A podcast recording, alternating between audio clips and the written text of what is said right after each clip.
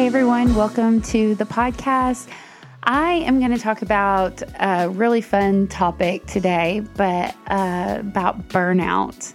And I recently went to an event, and funny story, I love Mark Driscoll so much. And uh, I was at an event in Arizona back in January, and he was there, and he was actually at the buffet, and he was coming back from the buffet. But I got so starstruck. You know, when you see people that you just like love, and then you don't even know how to say hi to them, like when you see somebody that you followed on social media for so long and then you're just starstruck looking at them. That was me. And so Mark Driscoll's like walking towards me. We lock eyes and I like didn't know what to do. So I just sat there with like my mouth open. When I say sat there, I was standing there. And so then he just kind of like waves and I was like, uh, and then I just like ran the other way. And so I never got to meet him while we were there. And so fast forward, I it's May now, and Brian and I go to this event and he sees him there and he goes, Hey, my wife has got to meet you. Like she loves you so much. And so I saw him and I was talking to him, just telling him about how much um, I love him and the things that he's doing and the influence he's had. But a few weeks ago, he shared something on social media and it stuck out to me so strong.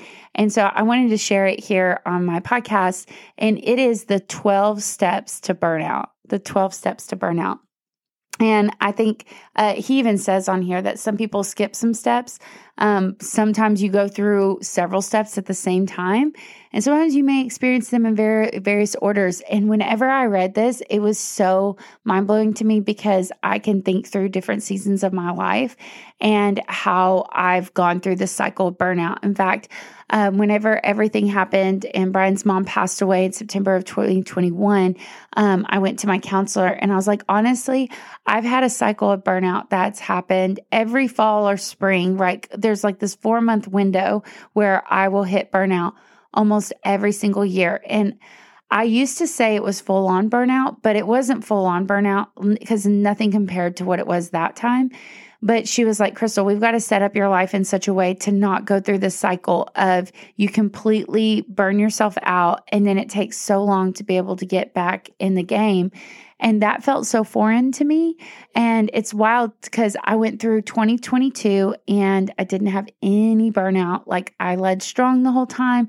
And now I'm in 2023 and I feel like I'm carrying a lot, but I'm not carrying it the way that I used to carry. And so the way I used to carry it was like uh, going through those cycles of burnout every year. Every year I'd go through those seasons. In our family, we have this funny saying uh, whenever we go to leave, uh, you'll always tell, like Brian's grandpa used to say, you know, drive careful. And he'd say, oh, yeah, I'm going to drive Barditch to Barditch. And we would all laugh because nobody, nobody plans on that. But if I'm being honest, whenever you're living your life in a cycle of burnout, that's exactly what you're doing. Like you're running your life into Barditch to Barditch every single season. And you really don't have to live that way. Like you can get into a sustainable pace. And so with my counselor, we started talking about the different steps and signs of burnout. And so that's kind of what we're going to talk about today.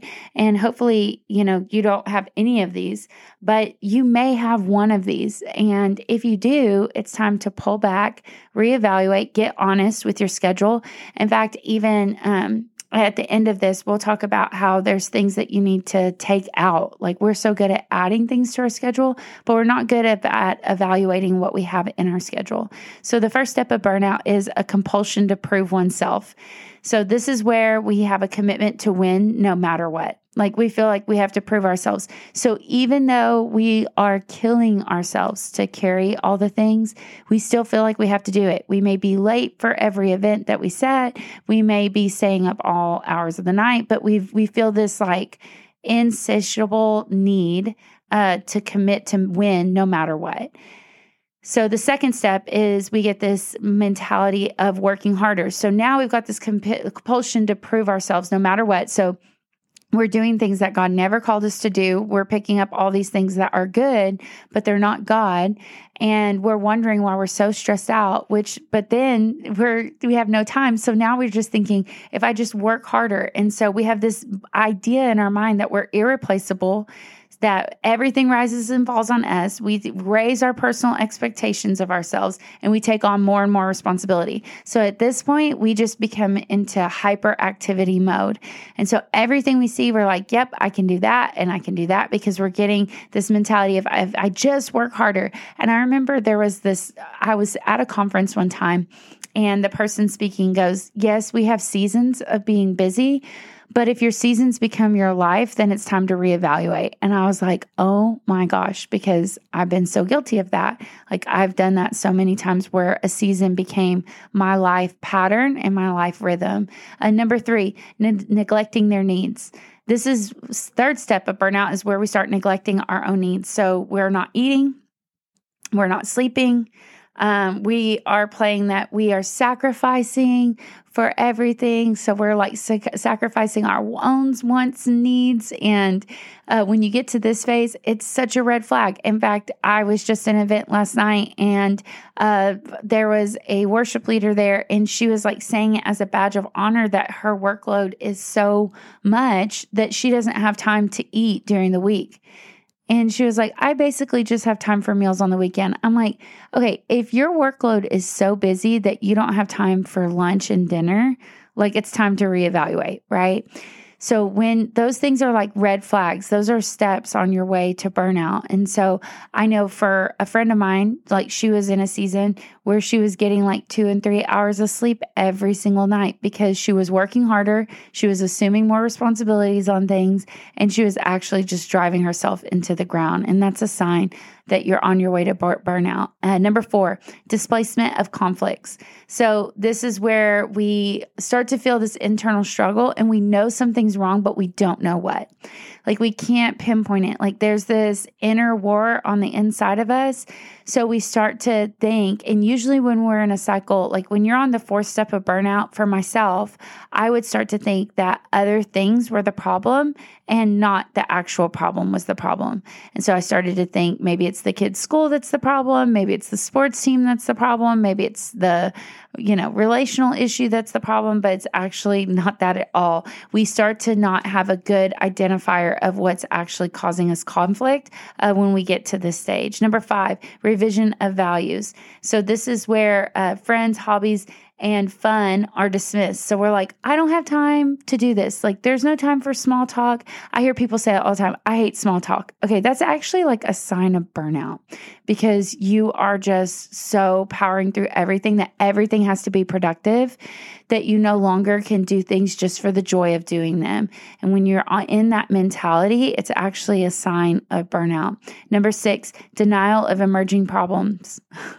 So, this is where cynicism, anger, and despising of others for being stupid, lazy, demanding, and undisciplined. So, we just become super critical. If you're living your life in this anger mode and that you're triggered all the time, I always think about it like this like, you don't go zero to a 100 like somebody was if you see like a huge anger response it's because they were living their life at 80 so it didn't take much for them to get to 100 like they were already almost there. You just came along and tipped them over. But the reason for that is they feel this like push on the inside of them because of burnout. And it's caused them to be cynical. It's caused them to be frustrated. It's caused them to be very annoyed. Uh, those are all signs of burnout. Number seven, withdrawal. This is when we begin to withdraw socially. Uh, we start to have a loss of hope um, and direction. We start to pursue a sinful relief, such as drugs, sex, alcohol because we're doing something to numb ourselves. So we start to socially withdraw. We don't want to go around people. We start to feel like it's always going to be this way. So we start to withdraw ourselves. Number eight, obvious behavior changes. This is when um, you become shy, apathetic, depressed, haggard. Not saying that shyness is a sign of burnout, like if that's your national, natural personality trait, but whenever you're an outgoing person and now you're shy, now you're like withdrawn, you're apathetic, you're depressed, those are all signs, uh, behavioral signs that you're on your way to burnout. Number nine, depersonalization. depersonalization. This is where we lose contact with our self life, ourself, and life becomes meaningless and mechanical. So we're no longer doing things because we love them. It's just this is the habit, going through the motions, doing the things, check the boxes. Like we're we don't even know what we like. We don't even know why we're doing these things. Number 10, we start to feel an inner emptiness and this is it's where it's overcompensated with um, overeating again drug use alcohol abuse sexualization um, abuse in place of leisure of leisure time so all these things are happening right because we feel so empty and so we start medicating externally to um, fill the void of the inner emptiness that we have Number 11 is just full on depression. So, where we had it in seed form of moments of depression, now our life is clouded by depression and we start to feel indifferent, hopeless, exhausted. Uh, life loses meaning and everything from agita- agitation to apathy sets in. So, this is the point where you're just like, you're basically in full on burnout at this point. You are so depressed. It feels like this is always going to be this way. And I feel like for me, when I was in this number 11, it was everything was like global and permanent. It was like, it's always going to be this way. It always is this way. It's all around me. Everyone is this way. And whenever you get into that place, you're definitely in burnout. Number 12 is just full on burnout. And full on burnout is where you have suicidal thoughts, um, you have an obsession with heaven, physical and mental collapse, and you may have need of medical help and intervention. And I can say for myself, when I got into that place, I thought the only way that this pain on the inside of me is going to stop is if I end my life. Like in my mind, the lie at that point was like, this is never going to get better unless I'm off this earth. Like eternity is the only place that this will happen. Brian was just telling me, we were just talking about pastors that struggle with cycles of burnout and how hard it is because pastors are the only people that are expected to be perfect all the time, right? Any other profession, you can be flawed and still be a doctor, but a pastor, you can't be. And we were talking about how it's just so unrealistic. And he was telling me about a pastor in Tyler that actually committed suicide right before he got up to speak on a Sunday morning. Um, and I just thought how sad that is. Like he's literally at the church, he's about to walk up on the platform and he ends his life. And what that is, is just, it's probably, I would dare to say, months, if not years, of undealt with like depression, undealt with burnout. So, how do we keep from, like, how do we keep from doing this? And uh, through the cycle that I've been in for, gosh, almost two years now of just counseling and working on myself and being better. Uh, one of the things that I've worked through with my counselor is just the same way, like, think about your refrigerator. Like, when you come home from the grocery store, you have so much food, right? And you're so excited with all these new groceries. And it always feels like it's not going to fit in the refrigerator because there's so much other stuff in the fridge. But the minute you start evaluating what's in the fridge, you realize like there's expired yogurt in there, there's some old eggs, there's leftovers from like three weeks ago from the restaurant you went to, like all this stuff. Once you clean out all the old stuff, there's plenty of room for the new stuff. Now, there's no way the new stuff would fit if you were just trying to cram it in. But this is what we're doing to our lives, like spiritually and emotionally.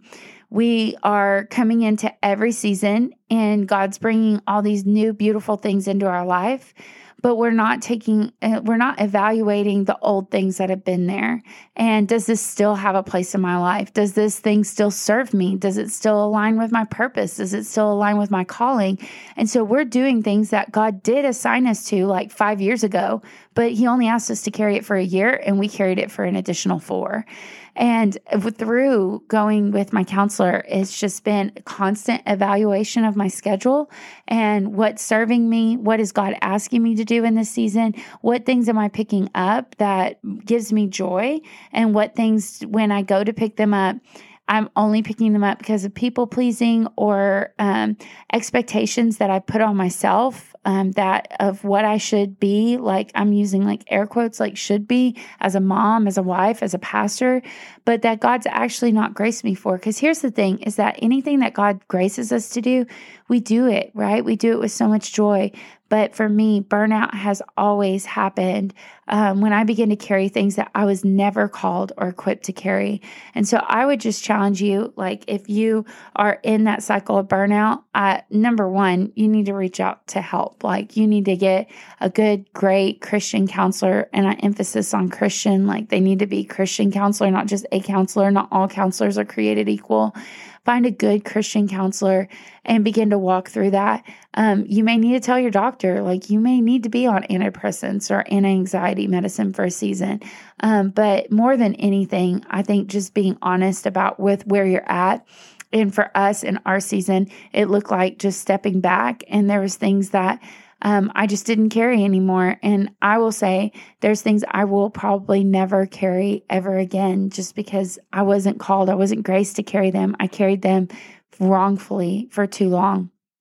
And so I would encourage you um, to just look through those 12 signs of burnout. Be honest with yourself where you're at. If you need help, get help. Maybe you're just on like step one or two. Maybe there's just a few things in there that stand out to you. Maybe just evaluation and some honesty with people would be all that you need, right? Like evaluation of your calendar and the things that you are giving your time to because you think everything's going to take a toll on you, whether it's emotionally, spiritually, or physically. And so, whenever I'm putting something in my schedule or in my calendar, I always ask myself, is this a good time for me physically? Is this a good time for me emotionally? Is this a good time for me spiritually? And if the answer isn't yes across all three, then it shouldn't go. Just like that food wouldn't go in my refrigerator, right? That shouldn't be added to my calendar, to my life. And so I hope this uh, helped you out. Um, my hope is that none of us go into a place of burnout, but that we all lead in the best way that God's called us to lead. Thanks so much for hanging out here on my podcast. Do me a favor and hit the subscribe button if you haven't done so already so you never miss out on anything here on my podcast. Also, one of the best ways for us to begin to reach other people is by you sharing. So if you do me a favor and share this podcast with a friend, family member, or maybe on your social media, help us get the word out so we can help others.